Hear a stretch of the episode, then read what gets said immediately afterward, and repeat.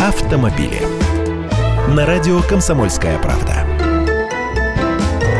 Здравствуйте. Странная история, попробую пересказать. Гаишник остановил водителя за движение по встречной полосе. Видел, как тот обгонял машину. Естественно, в протоколе написал часть 4 статьи 12.15 административного кодекса «Выезд в нарушение ПДД на полосу, предназначенную для встречного движения».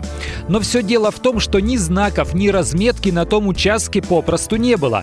Чего докопался, непонятно. Как водителю понять, что есть запрет выезжать на встречку, из чего гаишник взял, что этот запрет есть, тоже не ясно. Ну нет знаков и разметки, хоть ты тресни. Значит, и запрета обгонять нет. Может, раньше они там были, но после ремонта не осталось. Не знаю, ну вот так.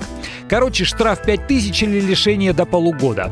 И мировой судья согласился с гаишником. Хорошо, что водитель упертым оказался, пошел обжаловать судебное решение. И Верховный суд отказался считать нарушением обгон там, где нет разметки и знаков. Но и вот это я тоже не очень хорошо понимаю, даже сознаться в этом не стесняюсь.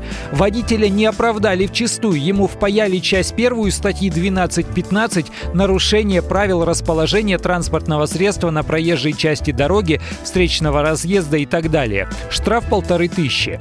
Это что же, вообще нигде теперь обгонять нельзя?